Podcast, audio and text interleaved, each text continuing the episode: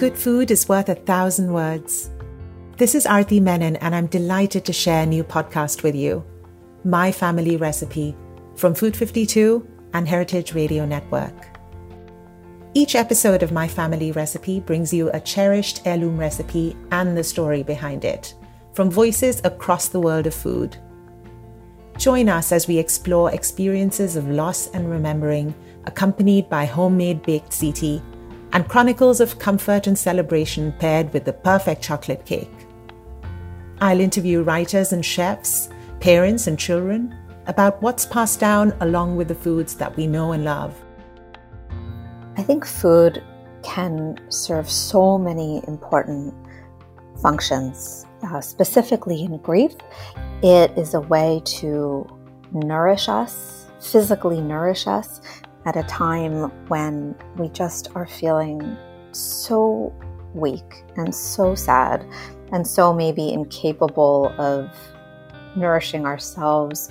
Adapted from Food 52's much loved column of the same name, the My Family Recipe podcast will bring its pages to life. We'd open these tubs of dough and they would exhaust these incredible yeasty fumes, and it just smelled like nothing else. It was so intoxicating, and it smelled like something was happening. You know, there was like a sense of action just in the smell.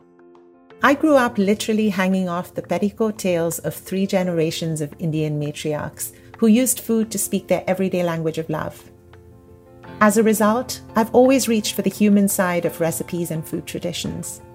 As the editor of the essay series, I work with writers to explore the histories behind these passed down dishes, but also what they mean for the present and our futures. I'm so excited to dig deeper into the stories and voices behind them.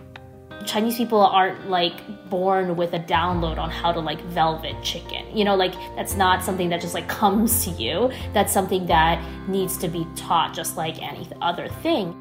And the wok seemed like a way of maybe remembering certain things or learning new things, but at my own pace and a rhythm that I could control. Give us a follow wherever you get your podcasts on Apple Podcasts, Spotify, Stitcher, or wherever you like to listen.